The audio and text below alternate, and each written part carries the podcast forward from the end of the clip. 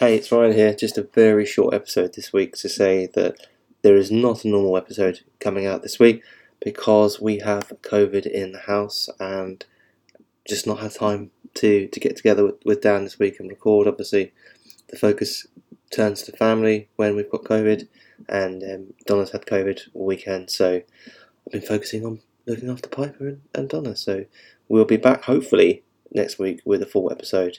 But we hope you have a good week and we will see you next week.